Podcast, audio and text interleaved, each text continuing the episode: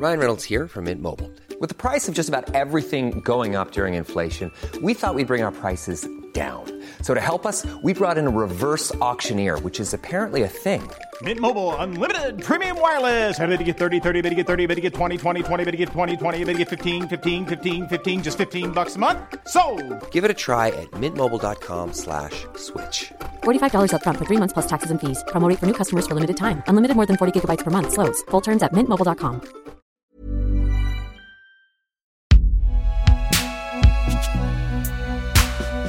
Binge Audio.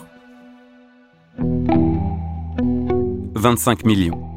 Chaque année, 25 millions de femmes interrompent leur grossesse dans des conditions dangereuses à travers le monde.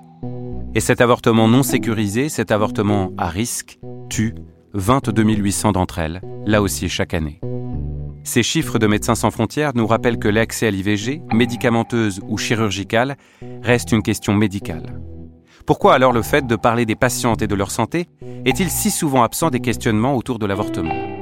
En France, en septembre dernier, un projet de loi proposait l'allongement du délai de recours à l'IVG à 14 semaines au lieu de 12, ainsi que la disparition de la clause de conscience spécifique des soignants. Mais le projet de loi est pour l'instant en sommeil à l'Assemblée. Alors l'accès à l'IVG est-il vraiment inconditionnel? De son côté, MSF a intégré l'avortement à son offre de soins seulement en 2004. Ma première invitée est Nelly Staderini. Française, elle a exercé comme sage-femme sur le terrain pendant 10 ans, notamment avec MSF, de la Guinée-Conakry au Cambodge et de l'Afghanistan jusqu'au Tchad. Elle est depuis une dizaine d'années au siège de l'ONG à Genève, où elle occupe un rôle de conseillère en matière de santé sexuelle et reproductive. Je lui ai demandé ce qui avait retardé jusqu'en 2004 donc l'intégration de l'avortement chez MSF à l'offre de soins. je pense que l'accès à l'avortement, il s'est toujours fait, mais il était, fait de manière assez clandestine, en fait. Quand on a fait une, étude en, 2016, on, a interviewé euh, les sages-femmes de MSF, on s'est rendu compte qu'elles le faisaient. Mais voilà, euh, en fait, il y avait quelques qui le savaient, et puis, et puis elles ne répondaient pas toujours, et puis elles étaient aussi parfois mal à l'aise, et puis finalement, on n'avait pas tellement institué de protocole officiel. Donc, c'est là-dessus qu'on a travaillé. Je, je pense que les demandes d'avortement ont toujours été là, et on a toujours essayé de répondre. Par contre, ce qu'on a essayé de faire, c'est beaucoup plus et beaucoup mieux. 7 millions de femmes et jeunes filles hospitalisées chaque année après des complications dues à un avortement à risque, d'après l'Organisation mondiale de la santé, l'OMS. 22 800 femmes et jeunes filles meurent chaque année d'un avortement non sécurisé d'après MSF. C'était donc une question de santé publique que de permettre l'accès à l'IVG en mission humanitaire. Oui, tout à fait. C'est une question de santé publique et je pense que malheureusement, c'est pas comme ça que c'est souvent montré. On a un premier risque qui est un risque de mortalité et puis malheureusement, c'est ce qu'on voit. Enfin, il y, a, des choses assez connues comme l'utilisation, euh, je sais pas, de bâtons, euh, d'épingles, de cintres. Il y a aussi euh, des, les, les, femmes prennent du savon, prennent tout ce qui permet de, de, de laver le linge. On, on, a cette espèce de, de, choses autour de laver, euh, laver son intérieur. Et puis il y a aussi, elles s'empoisonnent euh, s'empoisonnent énormément avec euh, avec des herbes ou avec euh, des médicaments qui ne sont pas faits pour cet usage. Donc malheureusement, on est dans des contextes où bien sûr, euh, c'est très récurrent de voir ces femmes arriver dans nos salles de consultation, mais aussi aux urgences. voilà, donc c'est ça reste quelque chose de très impressionnant pour nos personnels en première ligne. Ce n'est pas le fait que toutes les raisons soient, soient valables, c'est le fait que les conséquences médicales que l'on voit chez les femmes qui font des pratiques non sécures sont exactement les mêmes, quelle que soit leur raison euh, pour avoir demandé les soins. Quelle est la conception de l'avortement aujourd'hui? Est-ce que vous avez réussi à imposer ou du moins à, à convaincre que l'avortement doit être basé sur une éthique du besoin des patientes?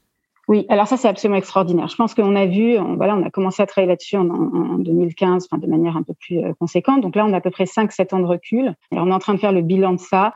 Et, ce qui est extraordinaire, c'est que justement, on n'a pas voulu travailler euh, comme sont proposés euh, les, projets de loi avec de l'imposition dans un sens ou, dans un autre sens. C'est un cheminement. En fait, on propose un atelier de réflexion qui dure une journée, donc c'est extrêmement court, avec un impact absolument incroyable, je trouve, sur euh, qui vous êtes, d'où vous venez, qu'est-ce que vous faites, pourquoi vous venez à MSF, qu'est-ce que c'est qu'MSF. Et puis finalement, c'est dans la rencontre avec les gens, quels sont leurs besoins.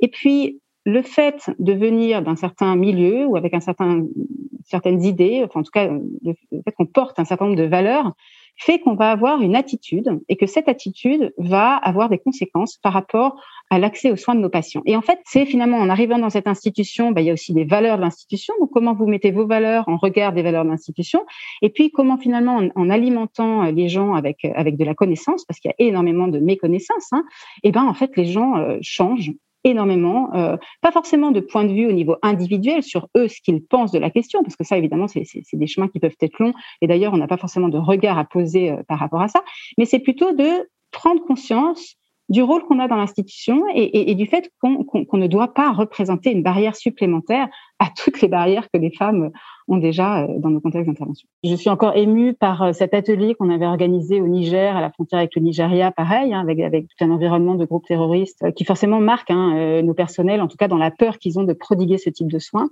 Et, je me souviens, donc, il y a ce qu'ils avaient dit pendant la journée. Et puis, en fait, le lendemain, ils, ils m'avaient glissé dans mon sac des petits papiers où ils avaient écrit des remerciements, où ils avaient écrit des, choses. Et voilà, donc c'était très touchant de voir euh, comment en un jour, on, a un tel impact sur euh, sur la conscience des gens de, euh, de bah oui, c'est une problématique qui est autour de nous, qui touche nos familles, qui touche nos communautés, et ne soyons pas une barrière aux soins euh, et, ouvrons-nous par rapport à cette question. Et après, ce qui est aussi très touchant, c'est le cheminement. C'est quand même des gens qui nous disent, pour nous, on avait un prisme sur, sur cette chose-là, on l'a pas étudié à l'école, ou seule chose qu'on nous a dit, c'est que c'était interdit, interdit, interdit, interdit.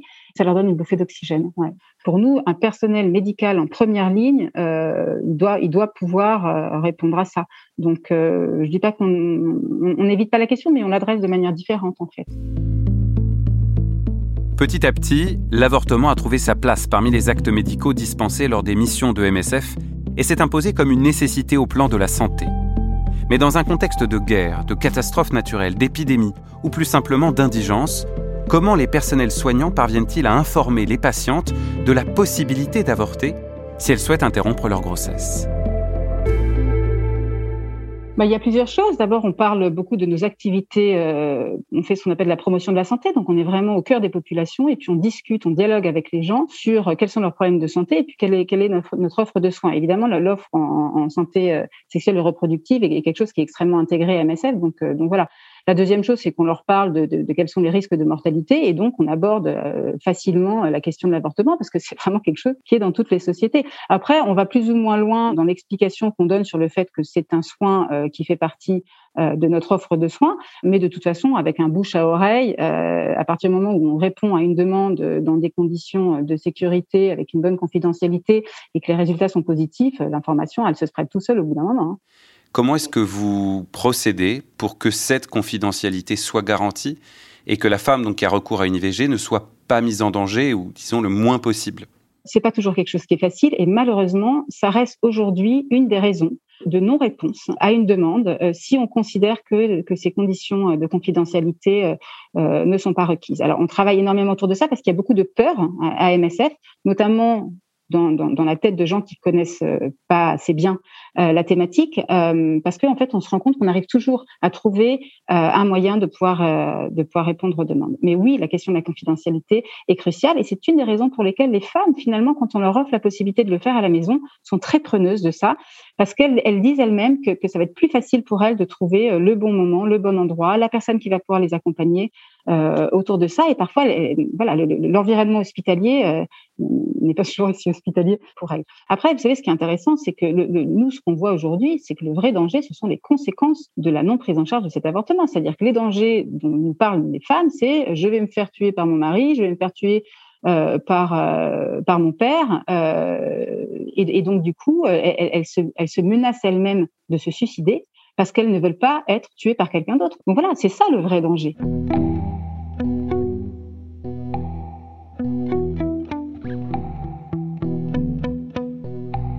Les personnes qui pourraient s'en prendre aux, femmes, vous avez parlé des, maris, des pères, ce sont les mêmes personnes qui pourraient s'en prendre au personnel soignant ou qui s'en prennent d'ailleurs au personnel soignant euh, oui, bien sûr. Alors en fait, c'est assez intéressant parce que ce qu'on nous dit, euh, c'est un narratif qu'on entend, et finalement, ça se passe assez peu. Donc je pense que c'est beaucoup, euh, ça, reste de l'ordre, euh, pas forcément du fantasme, enfin ça dépend comment comment c'est perçu, mais mais ce sont des peurs, euh, ce sont des, intimidations, mais finalement dans la réalité, il y en a moins que ce qu'on nous dit ou que, que ce qu'on peut penser. On avait très peur en fait qu'en en faisant plus, on allait augmenter les risques, et en fait c'est pas du tout ce qu'on voit. J'ai pas les chiffres sur 2020, mais en 2000, en, en 2015, 16, on n'avait aucune idée. 17, 18, on était peut-être autour de 1000.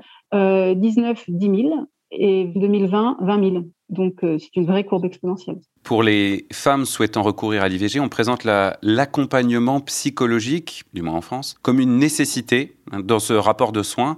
Euh, pour vous, en mission humanitaire, la langue peut être une barrière, mais aussi certaines perceptions culturelles, notamment autour du corps. Comment est-ce que vous faites pour épauler ces femmes sur ce plan-là, euh, ces femmes qui veulent euh, une IVG je pense que la première chose, c'est de déconstruire ce narratif. ce n'est absolument pas indispensable et en tout cas, cela ne correspond absolument pas aux, aux dires, aux demandes et aux besoins des femmes. Je crois que c'est une idée qui rassure les soignants beaucoup plus euh, que, les patients. Nous, ce qu'on voit aujourd'hui, c'est que les femmes qui, en général, viennent dans nos consultations et attendent toute la journée par 40 degrés au soleil, elles savent très bien ce qu'elles veulent. Euh, donc, elles n'ont pas vraiment ni d'ambiguïté ni d'hésitation. En général, elles viennent après un parcours de recherche de soins qui a été long et compliqué et elles sont dans une demande absolument urgente de réponse à ça. Donc, si en face d'elles, on les écoute, on les entend et on répond à leurs demandes, euh, elles ne demandent absolument pas d'appui psychologique. Par contre, ce que l'on voit de plus en plus, c'est une demande d'appui psychologique de notre personnel et de notre personnel médical pour qui euh, il y a un certain nombre de cas où ils ont répondu parce que c'était une demande, mais pour qui l'impact chez eux est quand même quelque chose que nous, on doit considérer et prendre en charge. Pour Nelly Staderini, le cas de conscience, la perception de l'avortement comme un acte à part dans le soin, serait davantage le fait des soignants que des patientes en mission humanitaire. En France, la clause de conscience spécifique par rapport à l'avortement était remise en question dans un projet de loi porté par la députée Europe Écologie Les Verts, Alban Gaillot, à l'automne dernier. Votée en première lecture en octobre, la loi a ensuite été rejetée par le Sénat en janvier avant d'être bloqué en seconde lecture à l'Assemblée par une série de 423 amendements déposés par le groupe Les Républicains en février. Ma seconde invitée est Jennifer Merchant, professeure des universités à Paris 2 Assas, politologue et membre du comité d'éthique de l'Institut national de la santé et de la recherche médicale, l'INSERM.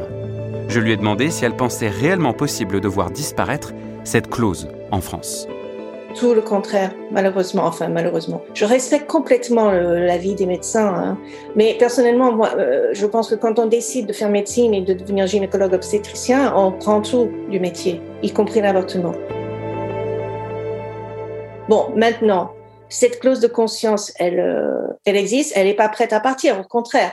Elle est, bien là pendant de très longues années et, il est impossible, que ce soit éthiquement ou politiquement, ou même, je dirais, humainement, d'imposer quoi que ce soit à un, praticien.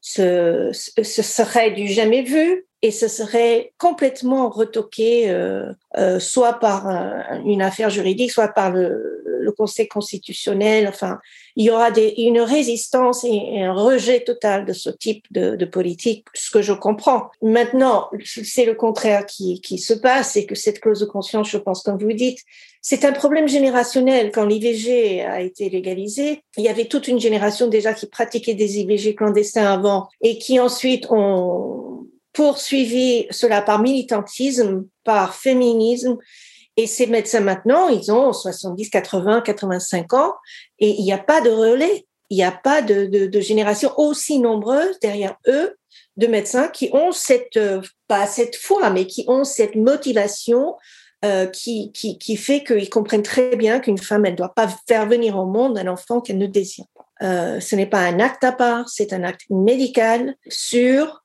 légal et qui si vous parlez à un grand nombre de, gynécologues et obstétriciens qui pratiquent l'avortement, vous disent que c'est quelque chose d'absolument, euh, entre guillemets, facile à réaliser et qui comporte tous les sauvegardes euh, qu'il faut. Euh, on ne meurt plus d'avortement aujourd'hui comme le faisait avant sa légalisation. Maintenant, pour le personnel soignant autour, ils ont aussi la possibilité d'exprimer une clause de conscience. On le voit pas, on le voit pas dans les statistiques comme on le voit chez les médecins. Euh, parce que je pense que ce personnel, le personnel euh, soignant, est tout à fait en, harmonie avec son métier et ne pose pas des jugements sur tel acte ou sur tel autre acte. Tandis que les médecins, parce qu'ils sont les chefs, entre guillemets, les, personnes le plus impliquées dans euh, l'acte lui-même, euh, bah, ils, trouvent, pour certains, pour de nombreux, qu'ils ont besoin d'exprimer de, de, un jugement éthique et moral sur l'acte. Parmi les autres mesures proposées dans le projet de loi, il y avait, on l'a dit, l'allongement du délai de recours de l'IVG de 12 à 14 semaines de grossesse. Cette modification avait surtout pour but, d'après ses défenseurs, de compenser la disparition de 22% des structures où sont pratiquées les IVG sur le territoire français. Ce chiffre est tiré d'une étude de septembre dernier de la Direction de la recherche, des études, de l'évaluation et des statistiques. Par ailleurs, 14 semaines, c'est le même nombre que chez nos voisins autrichiens ou espagnols. Alors peut-on imaginer un progressif assouplissement de la loi Veil et pousser, un jour, jusqu'à 18 semaines comme en Suède, ou même 24 semaines comme au Royaume-Uni? Si vous regardez d'autres pays européens où l'accès est, possible sous certaines conditions jusqu'à à 20 semaines. Euh, je ne vois pas pourquoi en France, avec le même regard médical et la même, euh, le même souci de la santé des femmes ou euh, des fœtus, euh, il est tout à fait possible d'imaginer qu'on allonge au-delà de 14 semaines. Euh, tout dépend de, la, grossesse qui est en cours, du danger qu'elle euh, présente à la femme. Je tiens à rappeler que la plupart des avortements ont lieu avant huit semaines. Les avortements qui ont lieu après deux mois, c'est soit parce que l'accès n'était pas trouvé dans le territoire, ou parce que souvent il y a des dénis de grossesse, ou encore parce que on découvre à la fin du deuxième trimestre euh, ou même au milieu et surtout au troisième trimestre, on trouve des anomalies fétales qu'on ne trouvait pas dans les échographies auparavant. Donc moi je pense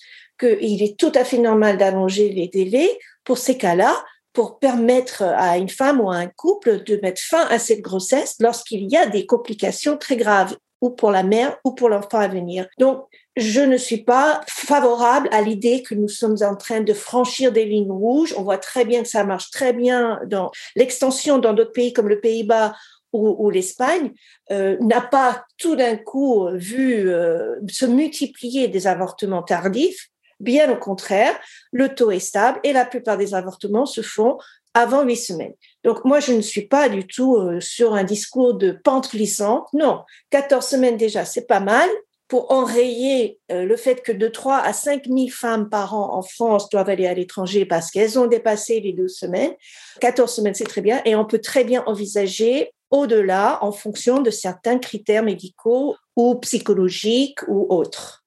On a alors interrogé Nelly Staderini de nouveau. Comment procède Médecins sans frontières en mission humanitaire sur ces questions de délai? Bah alors, euh, nous, on va bien au-delà des limites et depuis longtemps. Euh, et surtout, on avance avec les progrès de la science, avec des recommandations de l'OMS, avec des protocoles qui sont validés après avoir épluché euh, plein d'études qui ont été faites sur la question. Donc, euh, on, on, est voilà, la question de 12 ou 14 semaines, ça fait très longtemps qu'on qu a statué autour de ça. Ce qui est très intéressant quand on participe dans ces réunions d'experts, c'est que ces discussions sont basées sur des faits, sur des résultats, sur des progrès, et donc on sort complètement d'une politisation euh, de, de, la question. Aujourd'hui, on a un protocole médicamenteux qui est absolument, euh, qui, est, extrêmement simple, que ce soit à 8 semaines, à 10 semaines, à 12 semaines, jusqu'à 22, 24 semaines. Donc, euh, donc voilà. Donc nous, les questions qu'on se pose à MSF aujourd'hui, c'est plutôt autour de l'autogestion plutôt que de savoir jusqu'à quelle semaine on va. Je veux dire, plus on avance dans la grossesse, plus les risques peuvent être importants. Et si on veut réduire une, une mortalité maternelle, il faut absolument répondre aux demandes des gens. Euh, moi, je dirais, quelles que soient les semaines de grossesse, même si évidemment aujourd'hui on n'en est pas encore là. Malgré toutes les contraintes évoquées par Nelly Staderini au début de notre échange, l'accès à l'IVG en mission humanitaire semble de plus en plus envisagé du point de vue des femmes. Ce constat s'accompagne d'un questionnement. Est-ce qu'en France, le débat politique de l'automne et de l'hiver a fait oublier les patientes.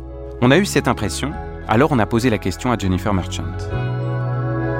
Évidemment que ça efface complètement les patientes et focalise sur les praticiens, sur euh, les politiques, sur euh, tout le monde qui gravite autour, alors que la première concernée, c'est la femme et son corps, et ce qu'elle veut faire de son corps. Alors, c'est assez euh, révélateur encore de ce, ce machisme ou alors de euh, cette volonté toujours de, de, de, façonner la vie des femmes euh, selon son idée, de ne pas les entendre, de ne pas les faire venir parler. Et donc, c'est d'une certaine façon, ça rend invisible les femmes qui choisissent cela. En revanche, on voit beaucoup de, de, de propagande venant des mouvements anti-avortement qui disent que les femmes souffrent psychologiquement après des années et des années après avoir choisi un avortement. Pour l'instant, il n'y a pas de, de réaction à cela et je trouve que c'est très dommage parce que même aux États-Unis, il y a des femmes qui publient des livres, qui font des podcasts, qui sont invitées pour dire je ne souffre pas. J'ai choisi euh, d'avoir un avortement quand j'avais 25 ans, j'en ai 50. Je ne souffre pas, je vais très bien, merci. ne projetez pas sur moi des arguments qui vont peut-être vous être utiles politiquement, mais ce n'est pas la vérité. Nelly Staderini nous a finalement donné son sentiment personnel sur ce qui se joue ici, pas en tant que porte-parole de MSF, mais en tant que sage-femme impliquée depuis 20 ans dans les questions de santé sexuelle et reproductive. Je ne veux pas rentrer dans les polémiques en France. La, France est un pays très particulier parce qu'à la fois, elle, est considérée comme un pays très à l'avant-garde sur les questions d'avortement, et en même temps, euh, mais, je pense que c'est pareil sur, cette espèce de casquette des droits de l'homme. Et en même temps, quand, on voit concrètement la manière dont ce sujet est traité aujourd'hui, ça n'a rien d'avant-gardiste, c'est complètement has et, donc voilà, je pense qu'on a été à l'avant-garde, on continue, on est des héritiers, voilà, on, est des héritiers de cet avant-gardisme. Et, les questions qu'on devrait avoir aujourd'hui en France, c'est euh, comment sortir euh, l'avortement des mains des médicaux, comment faire en sorte que les femmes aient, aient un accès absolument universel, et puis en gros, quel que soit leur trimestre de grossesse, parce qu'on veut répondre à une détresse gens. Et on voit qu'on n'est absolument pas à ce niveau du débat aujourd'hui. Merci Annelise Taderini et Jennifer Merchant pour leurs réponses. Malgré les freins dont il reste difficile de se défaire, la relation soignant-patient en mission humanitaire semble bien avoir vécu une révolution sur la question de l'IVG ces dernières années. L'accès s'est étendu et permet aux femmes d'avorter chez elles dans une plus grande confidentialité. Dans la dernière partie, on s'interrogera sur l'émergence des patients experts depuis une dizaine d'années et sur le rôle qu'ils peuvent jouer en France comme dans les missions humanitaires.